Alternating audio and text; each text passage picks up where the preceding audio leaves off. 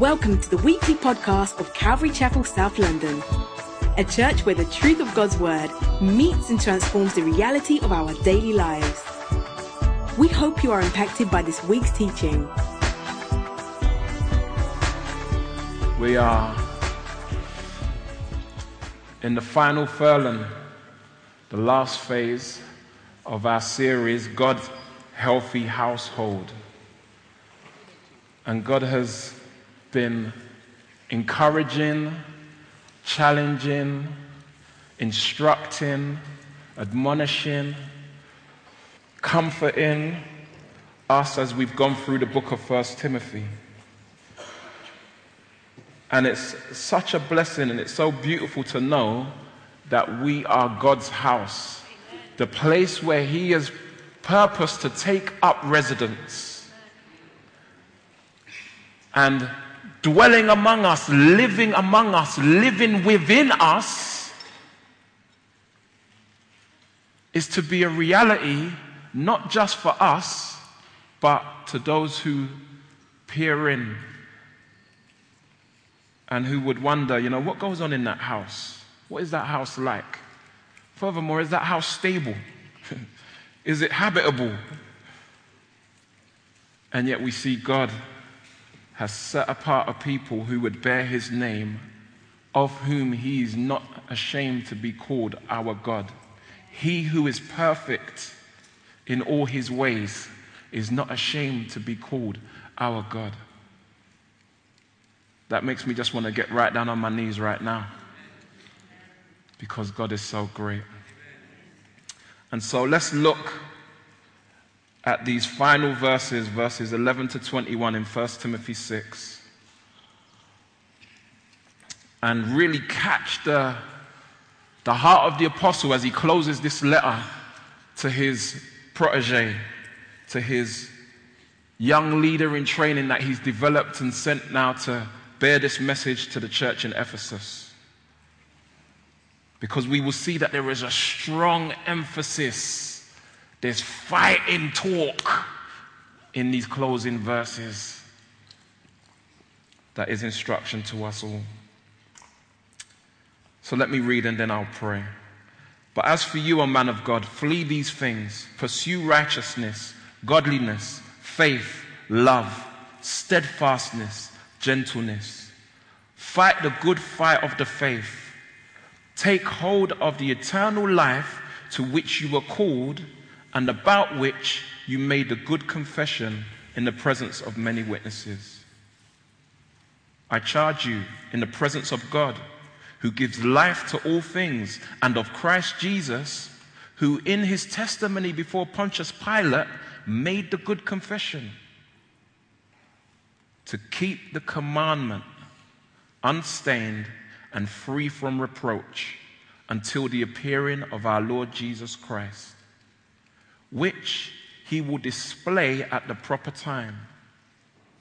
He who is the blessed and only sovereign, the King of kings and Lord of lords, who alone has immortality, who dwells in unapproachable light, whom no one has ever seen or can see. To him be glory, honor, and eternal dominion. Amen. As for the rich in this present age, charge them not to be haughty, nor to set their hopes on the uncertainty of riches, but on God, who richly provides us with everything to enjoy. They are to do good, to be rich in good works, to be generous and ready to share, thus storing up treasure for themselves as a good foundation for the future, so that they may take hold of that which is truly life. O Timothy, guard the deposit entrusted to you. Avoid the irreverent babble and contradictions of what is falsely called knowledge. For by professing it, some have swerved from the faith. Grace be with you. Lord, as we sit today to contemplate your word, may we first and foremost recognize that it is your word. And as we consider it as such, Lord, may we reverence it, esteem it, and uphold it above our very own ideas, above our very own lives.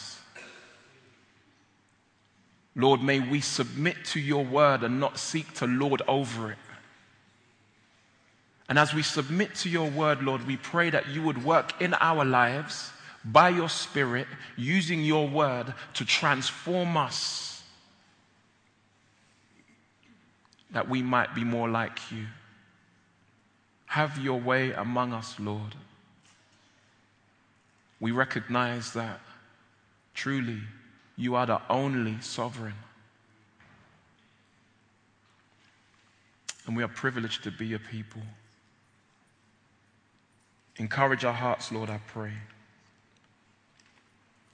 In Jesus' name. Amen.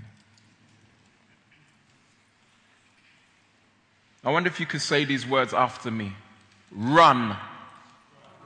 Okay, you're going to need to say it with a little bit more effort than that. Run. Run. Fight. Fight. Obey. Obey. Charge. Charge. God. God. Run fight, obey, charge, guard. Now, does that sound kind of weak? No, I don't mean how you repeated it. but do those sound like weak words? They sound like strong, intense, clear, unambiguous instructions, right or wrong. And this is God's word to us. You see, there are some things in life that are worth more than life itself. For some of you, you might say, you know what? My children. I would give my life for my children. My children are worth more than my very life to me. Some of you may say that. Some of you may say, My spouse.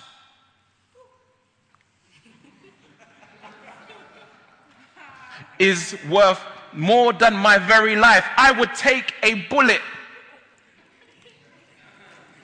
Now remember, I said take, not give. I would take a bullet for my spouse. Well, some of you would say, My business. I've worked so hard. I have put blood, sweat, and tears into this. Now, it might be a bit extreme to say you would give your life for your business. But the reality is that even if it didn't mean the end of your life, there are extremes that you would go to to fight for your business. Such that you would allow your life to be disrupted in order to save your business. But there is something greater than any and all of those things. Business, take it or leave it, some would say Spouse, take it or leave it, some would say. Children, that's all troublesome anyway. And yet, we recognize there is something far greater of value, and that is the glorious gospel of Jesus Christ. You see, it was by means of Christ's life, meaning death, that we came to appreciate and understand the gospel. Furthermore, not just that we came to appreciate and understand the gospel, but actually that we were set free by the gospel from eternal damnation. Set free by eternal from eternal damnation by reason of the gospel. And you see, when we understand things from that eternal perspective, we realize that regardless, even death that we might encounter here and now is only a temporary situation because our life is abundant and eternal in Christ Jesus. Amen? Now, the person who lives in the reality of that, who, would, who lives with a healthy end in view, or a healthy view of the end, is someone who will live sold out and be ready to give all for the gospel. And we see this at the heart of the text here in chapter 6. Paul already alluded to it when he began to speak about those who seek gain, financial gain, over godliness. In verse 5 in our chapter, he said that there are those who are depraved in mind and deprived of the truth, imagining, according to their own ideas, that godliness is a means to an end, meaning money. But he says, great gain is in godliness with contentment. That's the true prosperity gospel. For we brought nothing into the world. Now, listen, look at the, the, the, the, the um, association that the apostle makes here with regards to our willing acceptance of godliness being great gain. Why? Because we brought nothing into this world. We came into this world naked. And we can take nothing out. You've heard that Steve Jobs, who created Apple, was worth he, he was worth more than some countries when he died. Do you know how much he left behind when he died? You know how much Steve Jobs, you know, you know how much Apple Incorporated his wealth? You know how much he left behind when he died? Huh? He left all of it, bruv. You're right. It doesn't really matter, does it? Because he, he can't take it with him. It's still here for whoever else is running the company, I forget his name now, to be having a laugh with. Can't take anything out of this world. And so we look with the end in view. What is the end of the matter?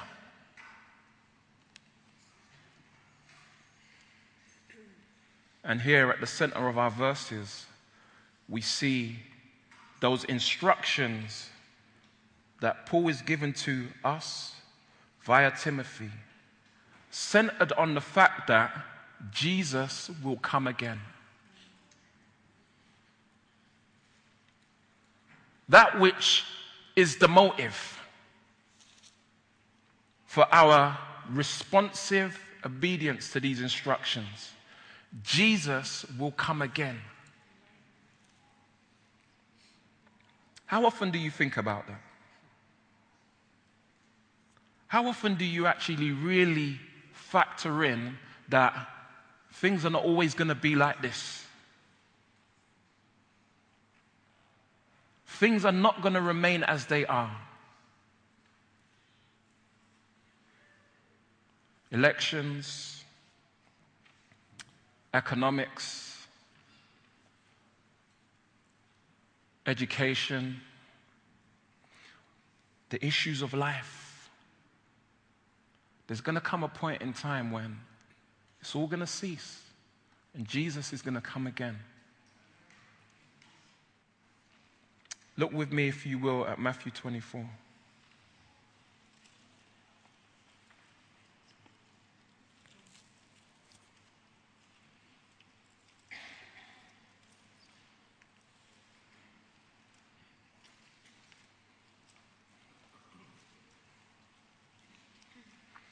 In Matthew 24, verse 3, and I'm going to read selected verses.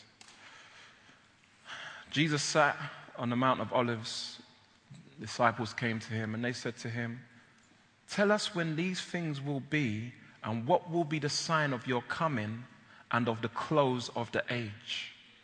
You see, from their understanding of Bible prophecy, they knew that there was going to come an end to the age of man.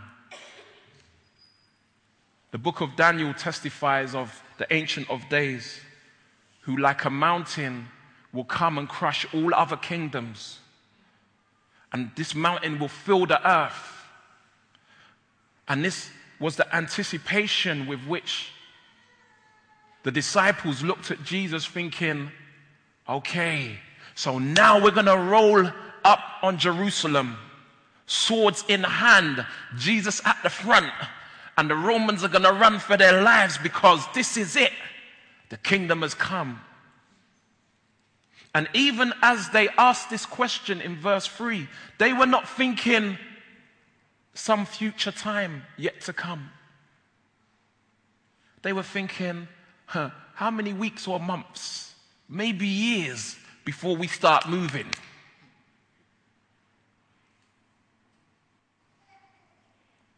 And Jesus says in verse 4 See that no one leads you astray. You know, there are many who would seek to say that Jesus is not coming again, or as we read later on in Paul's letters to the Thessalonians and so on, that he's come already. There's going to be all kind of spurious talk.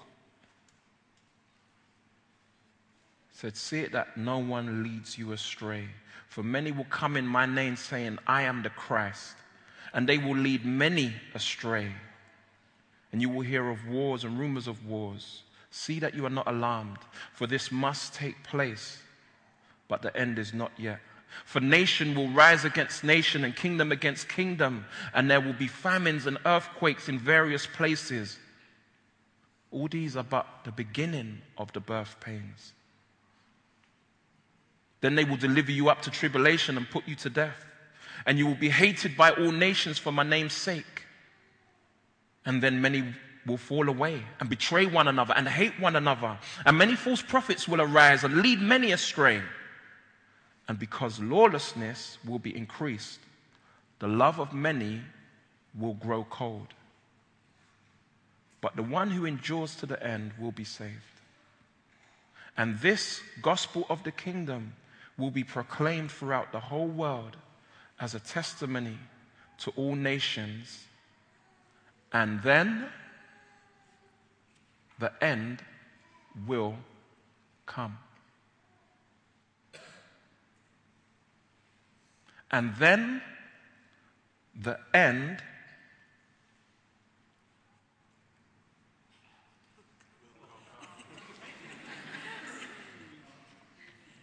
it will come. Now, has anyone ever proven, proven Jesus to be a liar? Never. I mean, if Jesus was a liar, he would have stayed dead in the grave. Because to lie is to break the ninth commandment. And Jesus would have been guilty of sin. And yet in him, there was no sin found. And how do we know this? Because death couldn't hold him down. Jesus said, The devil's got nothing on me.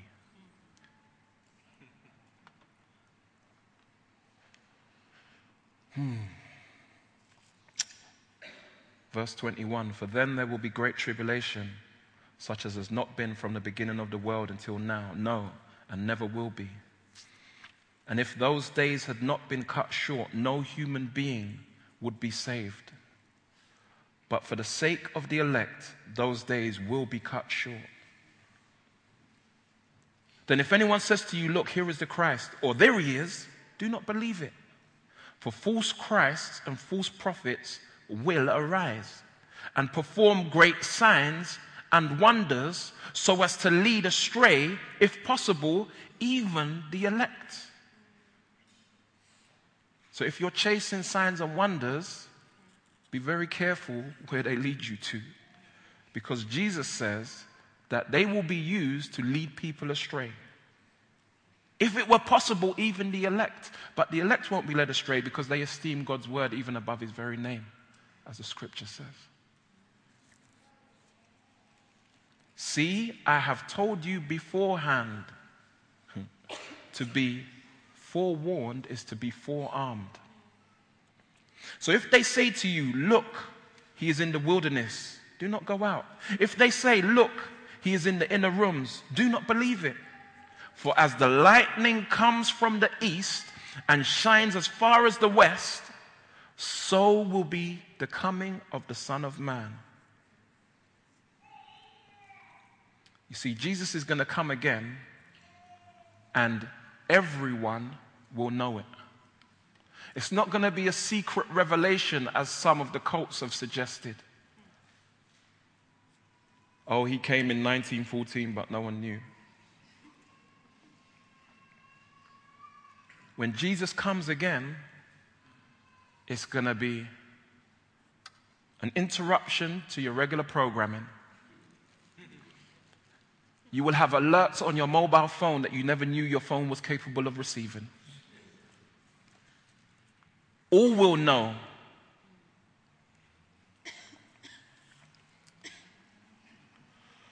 hmm. Jesus is coming again. And when he comes again, he is coming in power. He's not coming as the slain lamb, but rather the conquering lion of the tribe of Judah. And this is the hope and expectation that we have in Christ. This is the joy and the delight that we have in Christ, knowing that we do not serve a dead Lord, that Jesus is alive and he will return.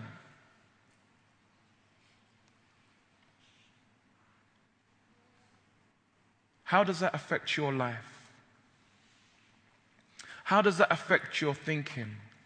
How does that affect your decision making? How does that shape your values? How does that condition your aspirations and dreams? Knowing that Jesus is going to come back. It is a certainty. And as Jesus said, no one knows the day or the hour except the Father. Not even Harold Camping.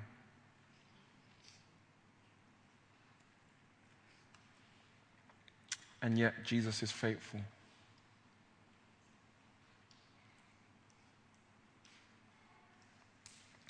Look with me at Revelation chapter 19.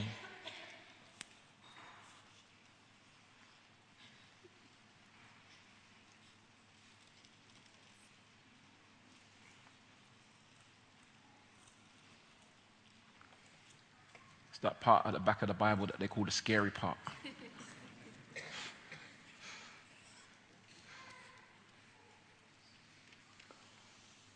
Before we used to see horror films on TV, we just used to read the book of Revelation. Verse 11 Then I saw heaven open, and behold, a white horse. The one sitting on it is called Faithful and True and in righteousness he judges and makes war. His eyes are like a flame of fire, and on his head are many diadems, and he has a name written that no one knows but himself. He's, he is clothed in a robe dipped in blood, and the name by which he is called is the Word of God.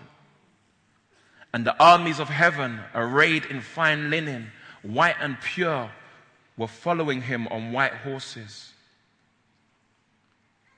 From his mouth comes a sharp sword with which to strike down the nations, and he will rule them with a rod of iron. He will tread the winepress of the fury of the wrath of God the Almighty. On his robe and on his thigh, he has a name written King of Kings and Lord of Lords. Then I saw an angel standing in the sun, and with a loud voice he called to all the birds that fly directly overhead Come, gather for the great supper of God, to eat the flesh of kings, the flesh of captains, the flesh of mighty men, the flesh of horses and their riders, and the flesh of all men, both free and slave, both small and great. And I saw the beast and the kings of the earth with their armies gathered to make war against him who was sitting on the horse and against his army. And the beast was captured, and with it the false prophet who in, his, who in its presence had done the signs by which he deceived those who had received the mark of the beast and those who worshipped its image. These two were thrown alive into the lake of fire that burns with sulfur. And the rest were slain by the sword that came from the mouth of him who was sitting on the horse. And all the birds were gorged with their flesh. You see, this is a prediction of the end a prediction of the events that will accompany the return of Christ. We serve those of us who have surrendered to Christ as Lord and put our faith in Him. We serve a risen Lord and Savior who is King of kings. And this gospel is a gospel of the kingdom. In Mark chapter 1, it says that Jesus came preaching the gospel of the kingdom. And the kingdom is an eternal kingdom that has no end. And we have a glorious hope before us and a glorious gospel in hand to preach. And so, turning back to 1 Timothy 6, ultimately, we are exhorted to fight faithful to the finish. Fight faithful to the end.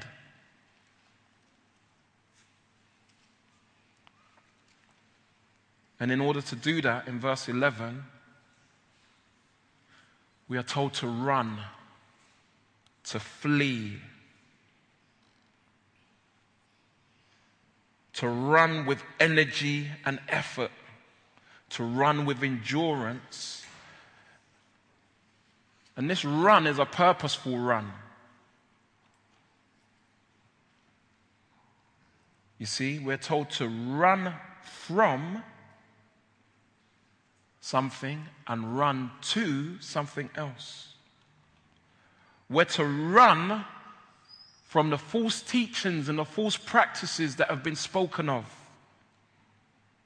Those who would be promoting godliness as a means of gain and the other falsehoods that we've read of throughout the book. We're to run from these things. Some of us need to lock off our subscription to some of them quote unquote so called Christian TV channels. Detune it from your TV. Some of us have got some people that we need to put at arm's length because, like these false teachers in Ephesus, they're pr- promoting another doctrine contrary to the gospel. And we're allowing them to influence our lives and thinking. Some of us need to lock off some of these podcasts that we're getting. Paul said, flee these things. Don't play with them. Don't dilly dally. Flee them. Flee them and pursue righteousness. So, as you run from those things, it's not like those people running in the horror film and they don't know where they're running, you know, they're just trying to run. Freddy's coming. It's like running, running, running, don't know where they're running. Nowhere to run to for refuge and safety. No, we have a place called righteousness. In Proverbs 16, it says, The name of the Lord is a strong tower. The righteous run in and are safe. Pursue, run to righteousness, godliness, faith, love, steadfastness, gentleness.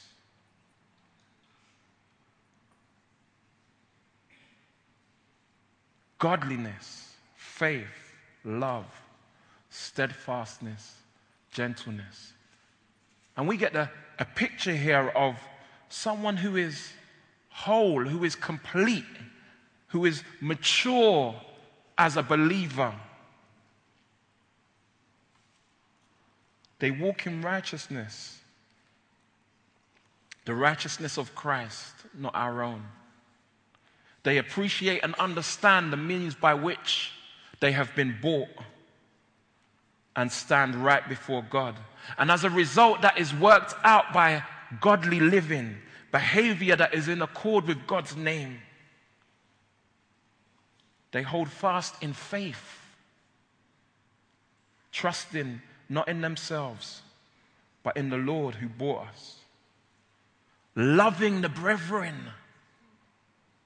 not self centered, me focused, but outward looking. Loving the brethren, loving the lost. They're steadfast, they keep going, they're constant. Not here today, gone tomorrow. Here for a month, don't see them for free. Steadfastness is a mark of maturity. Yesterday, we were at the wedding. I took a, a picture with Pastor Patrick, Pastor Rob, put it up on Instagram. and, I, and I labeled it My Dons. Them man that are my dons, you know. Don't watch that. Over 20 years, them man they've been my dons. How many people can say that? Brothers who have been faithful, steadfast. Brothers them that got my back when I've been going through it. Guys that I can look to for some kind of example when I've needed correction. Guys that I've not held back to just like, hey, you need to fix up. Steadfast. My dons. Try no.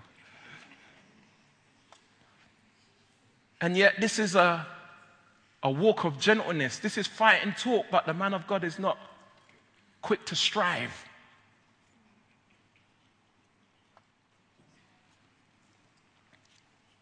to fight the good fight of the faith. A phrase you've heard us say before, a quote I heard once when in a conference in Bradford from a brother called um, Don, Don McClure. He said, So many of us as Christians, we live with a vacation attitude whilst living in a war zone. Spiritual warfare is a reality. We don't fight against flesh and blood. Yes, there are powers and principalities, rulers of wickedness in high places. We recognize that the weapons of our warfare are not physical, they're not carnal. It's not hard words and hard punches. But the fight that we fight is one of faith because Christ has already won the war. And so we trust in that which he has accomplished and assert that victory. And in that fighting, we don't just fight in regards to an aimless fight, but there is a taking hold. This is some UFC talk. I see them guys punching and elbowing and then they're grabbing a man and pulling him. I'm like, whew. Some exertion there. Take hold of the eternal life to which you were called and about which you made a good confession. Some have lost the will to live, let alone fight. Where is your fight? Are you going to take both hands and grab hold of this eternal life that Christ has purchased, that Christ has provided, that Christ has presented? Jesus has done the hard part. Some of us just kind of lay back with this, well, okay, sera, sera, whatever will be, will be. God is sovereign, in it? So it's all going to work out. And, nah. God has given us a mandate, a responsibility. There is a necessity that we respond by His grace to that which He has done. Take hold of the eternal life to which you are called.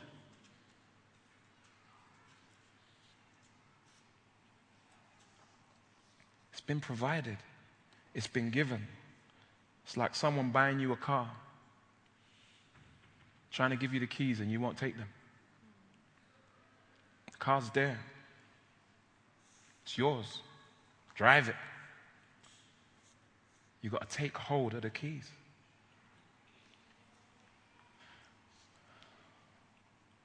It requires a determination. It requires a confidence in Christ. It requires a healthy sense of responsibility. And so, if that is your profession, as it was for Timothy, who had made that profession of faith, don't allow the devil to rob you. Don't allow Satan to rob you of what is rightfully yours.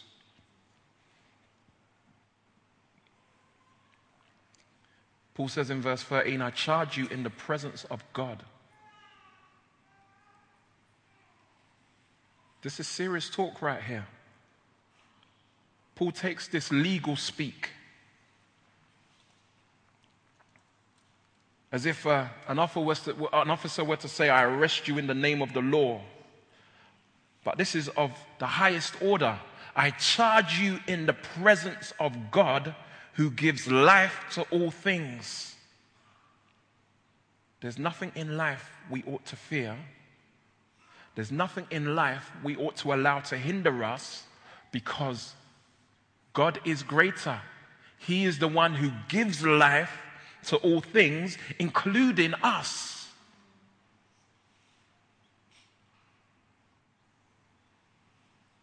And to whom we will give an account. And of Christ Jesus, who in his testimony before Pontius Pilate made the good confession. And so Paul's encouraging Timothy look, stand against all odds.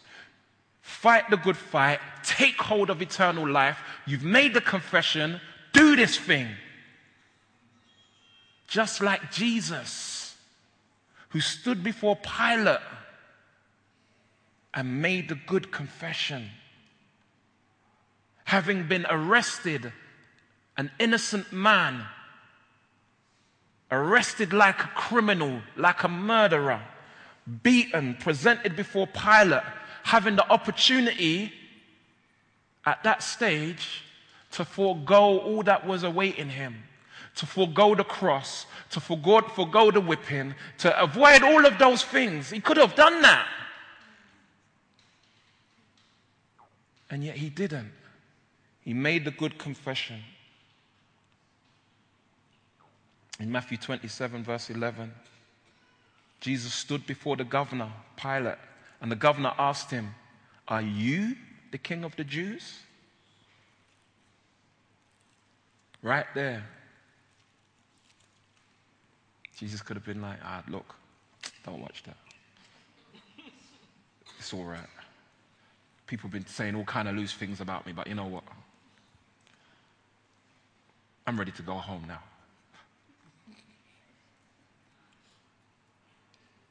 But no.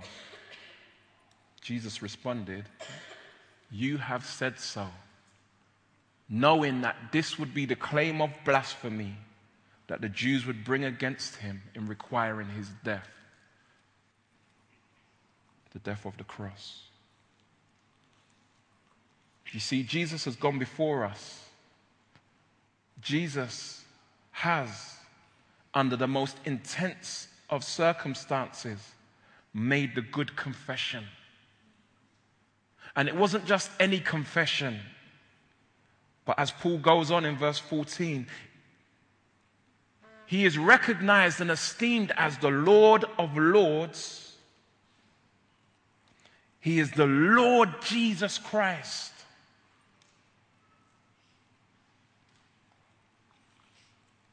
And it is Him that we are in relationship with.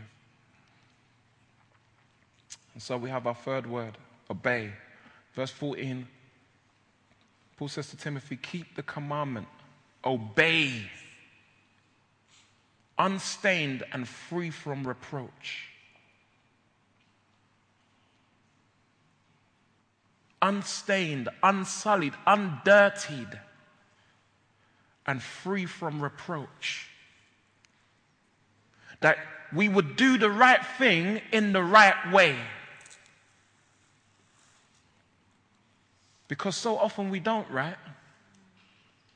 So often we attempt to do the right thing in our own way. And we dirty, we stain the work of God. And we bring disrepute to the Word of God. And yet, no. Do the right thing in the right way until the appearing of our Lord Jesus Christ. My gran had this saying, it may be long, but it won't be forever. you ever been in that situation when you're at work and you're just counting down the minutes on Friday. Because you know the weekend starts here. And you're just clock watching. And you get to 4.45 and you're like, oh, you might finish at 5.30. Man, I've only got 45 minutes left. And you know, sometimes you might even just begin to just, in your mind, you've already wound down. You start shuffling papers, trying to look busy because you know that there's an end in sight. Now, those of us who are faithful, what do we do? We finish well. We're like, you know what? I've got 45 minutes left. I'm going to bang out this work. I'm going to go hard and go home.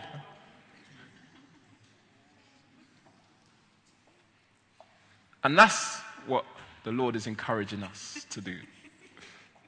Go hard till you go home. Be faithful. There is an end in view. Be encouraged. There will be a cosmic Friday 5:30 awaiting us.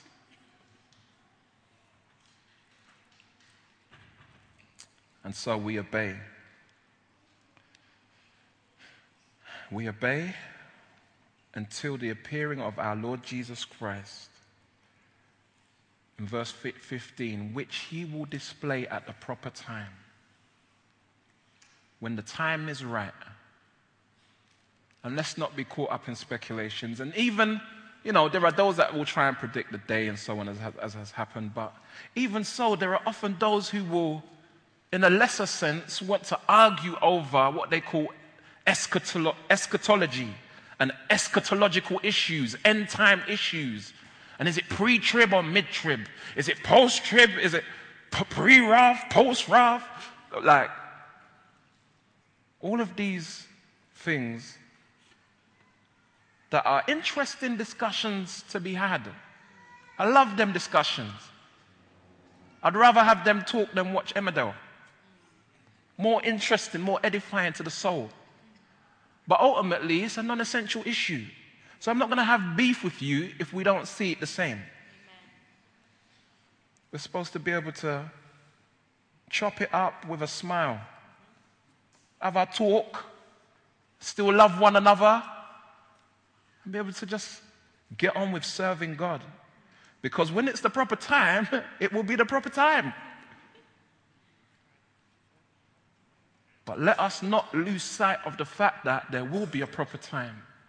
And even as I look at my own life, I think that to a certain extent, I've allowed that to happen. I've allowed the, the reality of Christ's second coming to be pushed to the back of my mind. And when I'm going through, and when life's on top, it doesn't serve as an encouragement to me. I, I feel like this is it. And I've got to contend with this, and this thing's going to consume me. But actually, no. I'm more than a conqueror. And I know there will come that time when all of this will be behind.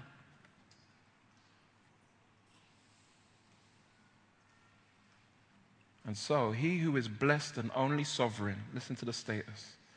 We see six statements here as to the grand status of our God. He is sovereign. Sovereign is a term that we sometimes hear in Christian circles. You don't really hear it that much outside of it. But it just means that He is the highest. He is the law above all laws.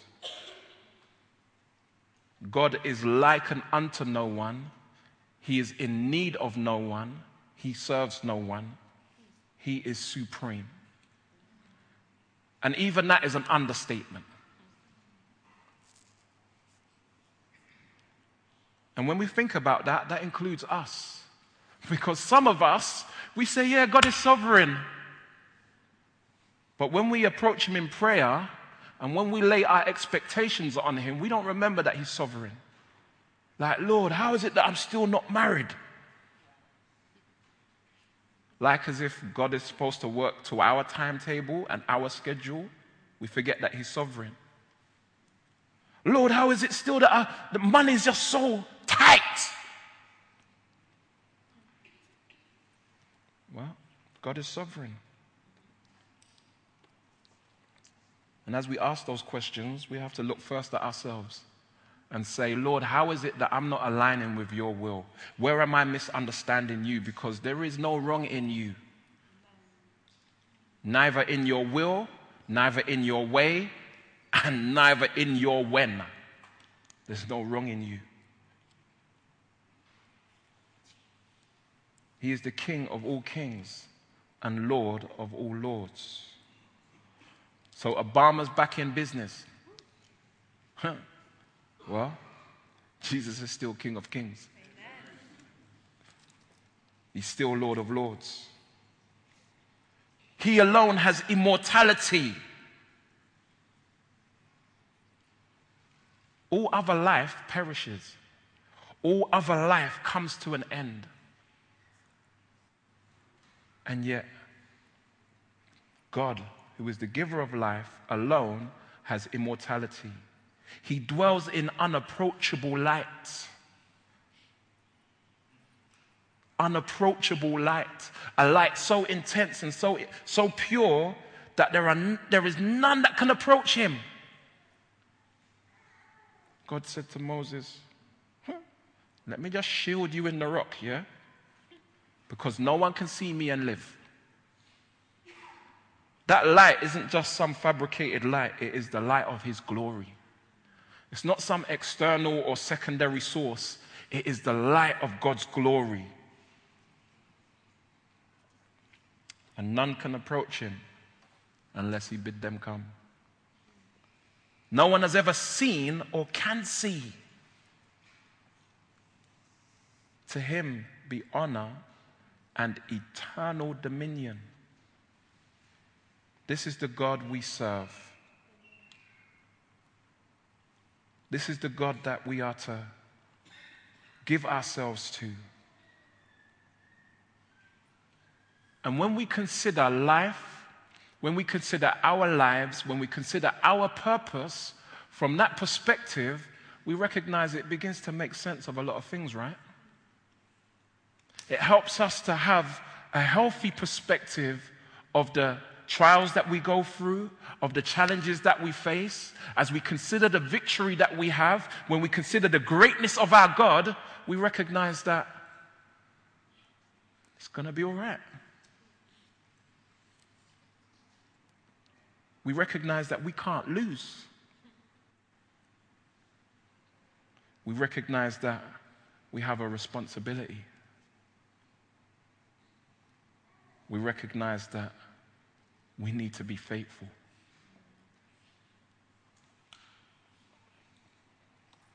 And so, Paul, as he zones out here, as he did in, in chapter 1, in this moment of exhorting Timothy, he just catches a glimpse of God's glory and he zones out on the greatness of our God. It's like he, he catches himself. And as for the rich in this present age, those who think there's something, I mean, look at the God we're talking about. And then you've got these who are rich in this present age, right? In contrast. Charge them not to be haughty, not to be proud, not to be arrogant, not to floss your riches, to esteem your riches, to set your hopes on the uncertainty of riches. Now, you might hear that today and think, well, I'm not rich, that don't really apply to me.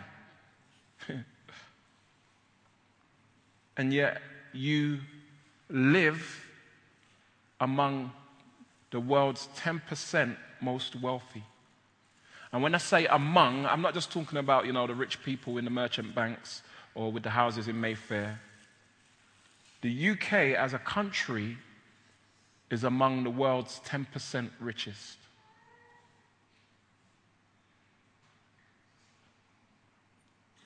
We have a quality of life that far exceeds 90% of the rest of the world.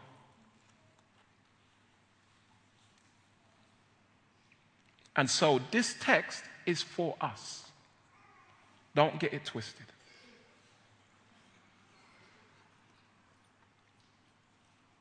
Don't put your hope in the uncertainty of riches.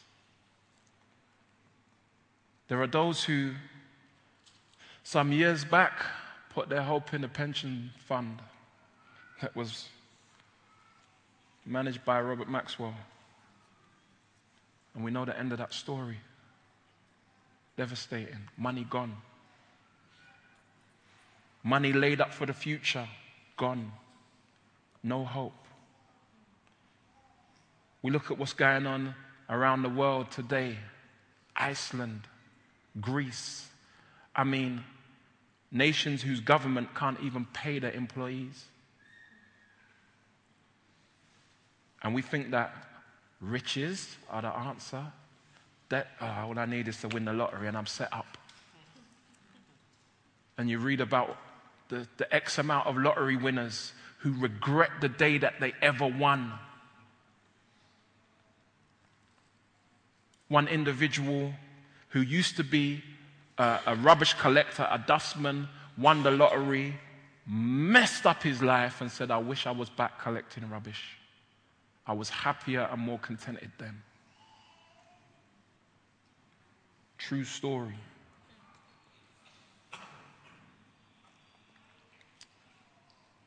Don't put our hope in uncertain riches, but on God, who richly provides us with everything to enjoy.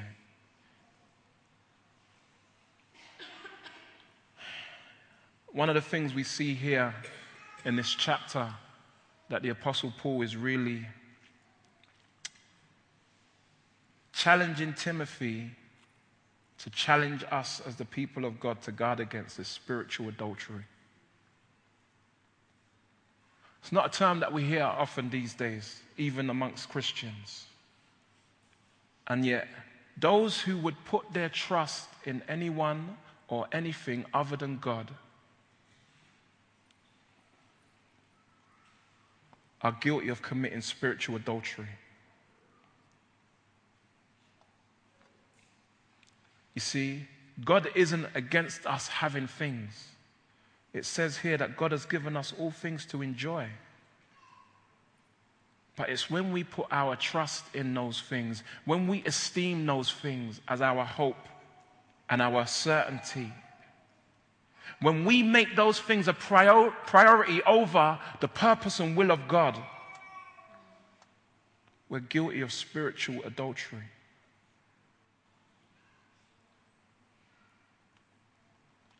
And it's something that we must be very careful of. Rather, in verse 18, we're to do good and be rich in good works. Be generous and ready to share. Storing up treasure for themselves as a foundation for the future so that they may take hold of that which is truly life. Having that eternal mindset that we talked about in kingdom values. Not investing merely in this life, but investing in eternity, like the steward in Luke 16. Recognizing that, you know what, this world is going to burn, it's going to go up in flames. We saw that in Revelation 19, and yet the word of the Lord endures forever. And so does his work. The greatest investment we can make is in eternity. And so the next time you check your bank balance and thinking about how to utilize your money, whether you're going to spend it on yourself as disposable income or you're going to find that place as a nest, nest egg, consider how you can invest in the eternal work of God. Do good be rich in good works and be generous, ready to share. When we went out to Watts um, earlier this year in LA, we met a brother, and um, it was so humbling to see the way this guy, who was a very successful businessman, who had a beautiful house, provided for his family, a couple nice cars, one for him and his wife, nothing extravagant. That he was a, a, a, a founder member of this church in Watts, in the hood. Now, granted, he was a little way out from the hood where he lived, but he was committed to the work there. And he would have the church over to his house. He's got a pool in the garden. Everyone's out there, barbecue for everyone. When the church is doing evangelistic mission, he would just sow liberally into that.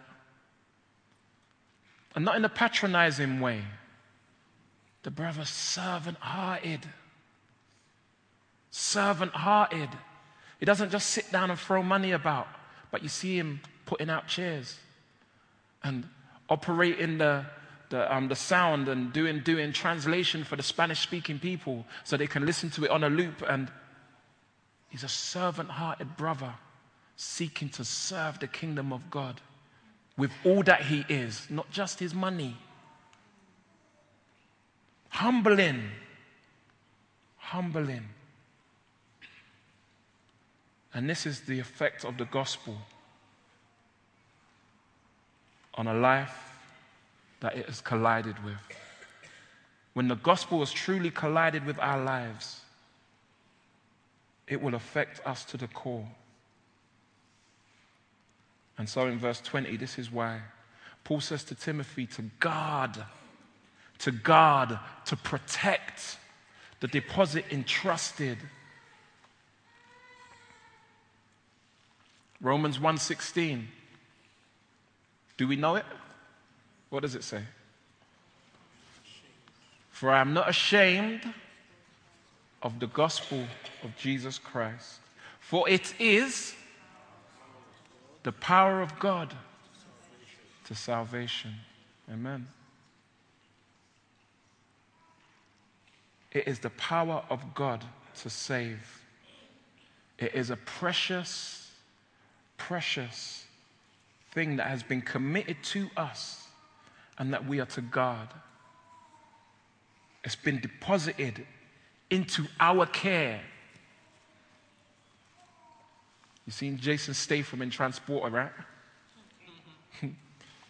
Cargo is going to get to its destination. We need that kind of Jason Statham fighting mentality come hell or high water, we're going to guard that deposit which has been entrusted to us and ensure that it, re- it reaches its recipients intact, uncompromised, uncorrupted. In order to do that, we have to avoid the irreverent babble and contradictions of what is falsely called knowledge. Because there are so many stories out there, there are so many voices. There are those that even would claim to have knowledge. Some are even accredited, PhDs. And yet, you know what? If it's not according to the gospel, don't want to hear it. And I'm not going to get in any kind of beef or wranglings. Furthermore, I'm going to avoid irreverent babble and this so called knowledge. Why? For by professing it, some have swerved from the faith. And consider, this is such a sober place to end this letter. Bearing in mind that in 315 we're told that the purpose of Paul's writing, 1 Timothy, was so that we might know how we ought to behave in the household of God which is the church of the living God, a pillar and buttress of truth. It's the ground of truth. The truth is supposed to be preserved intact, promoted faithfully with clarity, and outlived with conviction.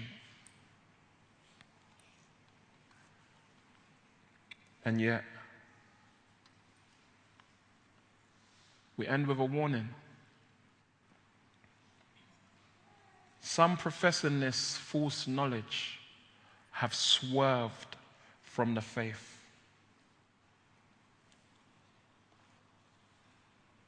Will you swerve from the faith? Or will you fight faithful to the finish? Because the answer to that relates completely to what you do with the gospel.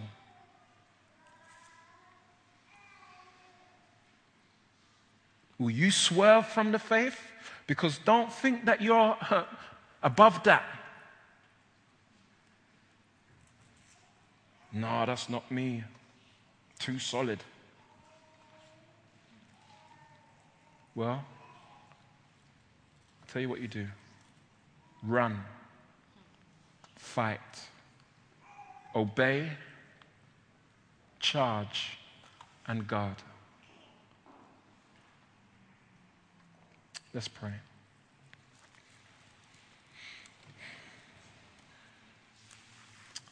Lord, truly you have set apart a people unto yourself with your own name, a people who you have raised up, Lord, from out of darkness and into light. And you've caused the light of your gospel to shine in our hearts and lives. And Lord, you have made us a home for yourself.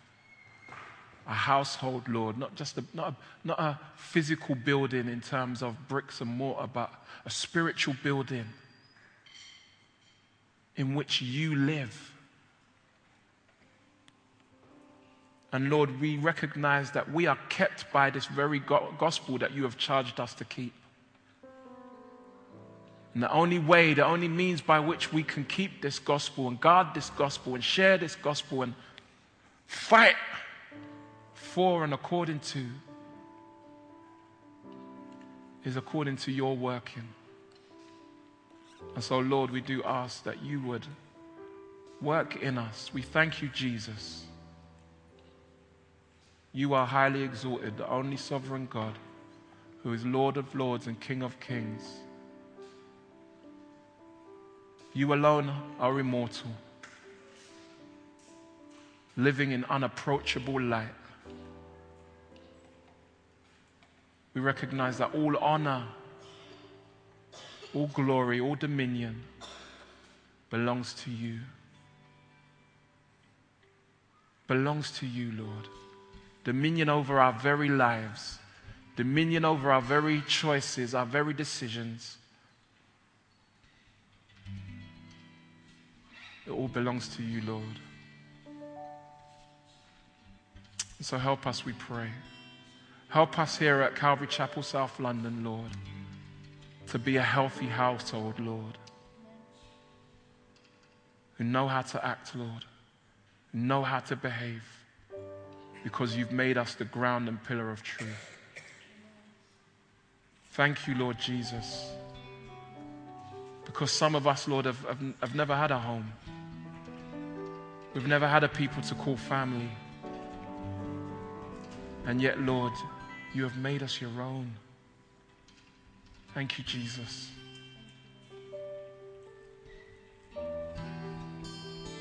And Lord, may we not be hearers of your word, but may we be doers of your word, Lord.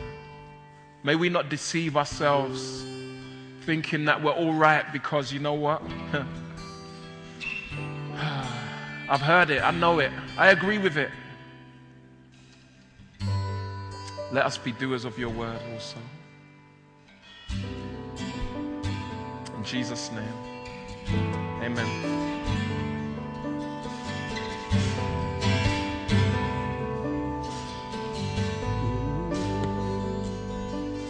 If my heart is overwhelmed and I cannot hear your voice, I hold on to what is true though I cannot see. If the storms of life they come and the road ahead gets steep, I will lift these hands in faith. I will believe. I remind myself of all that you've done. I remind myself of all that you've done and the life I because of your son. Love came down. Love came down and rescued me. Love came down and set me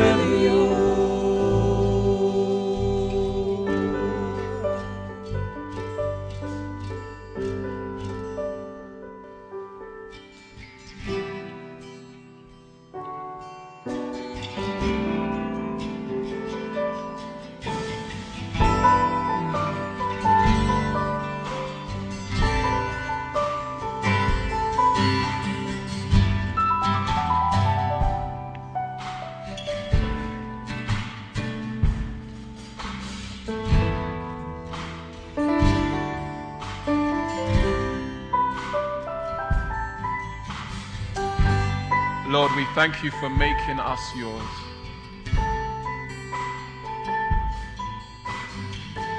And Lord, our desire is to live for you. And Lord, where that is not our desire, Lord, we pray that you would conform our desires to your will. Lord, I pray for those who are here today that do not have that desire or think they have that desire and that it's ought to be expressed by religious works. Lord, I pray that you would bring clarity to the understanding that they have, Lord. Because truly we recognize, Lord, that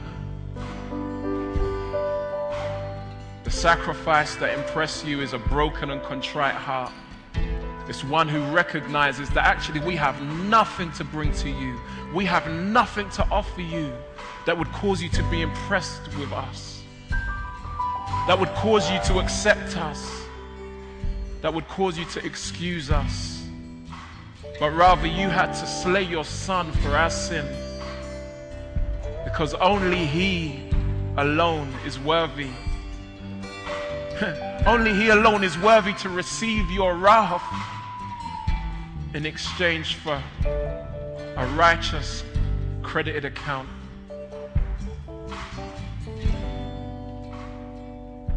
And so, Lord Jesus, with your second coming in mind, knowing that you will come again, you will come again to complete that work which you've started, to consummate the work of the kingdom. We say, Come, Lord Jesus, come.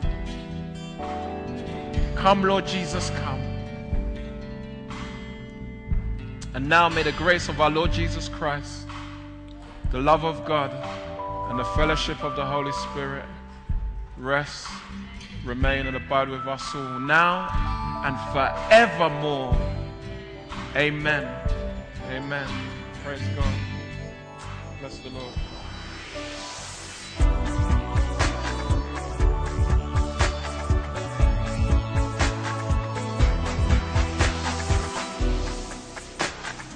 To find out more about us, visit our website at calvarychapelsouth.london.org or find us on Facebook and Twitter at CC South London. Join us next time for more of God's truth to transform your reality.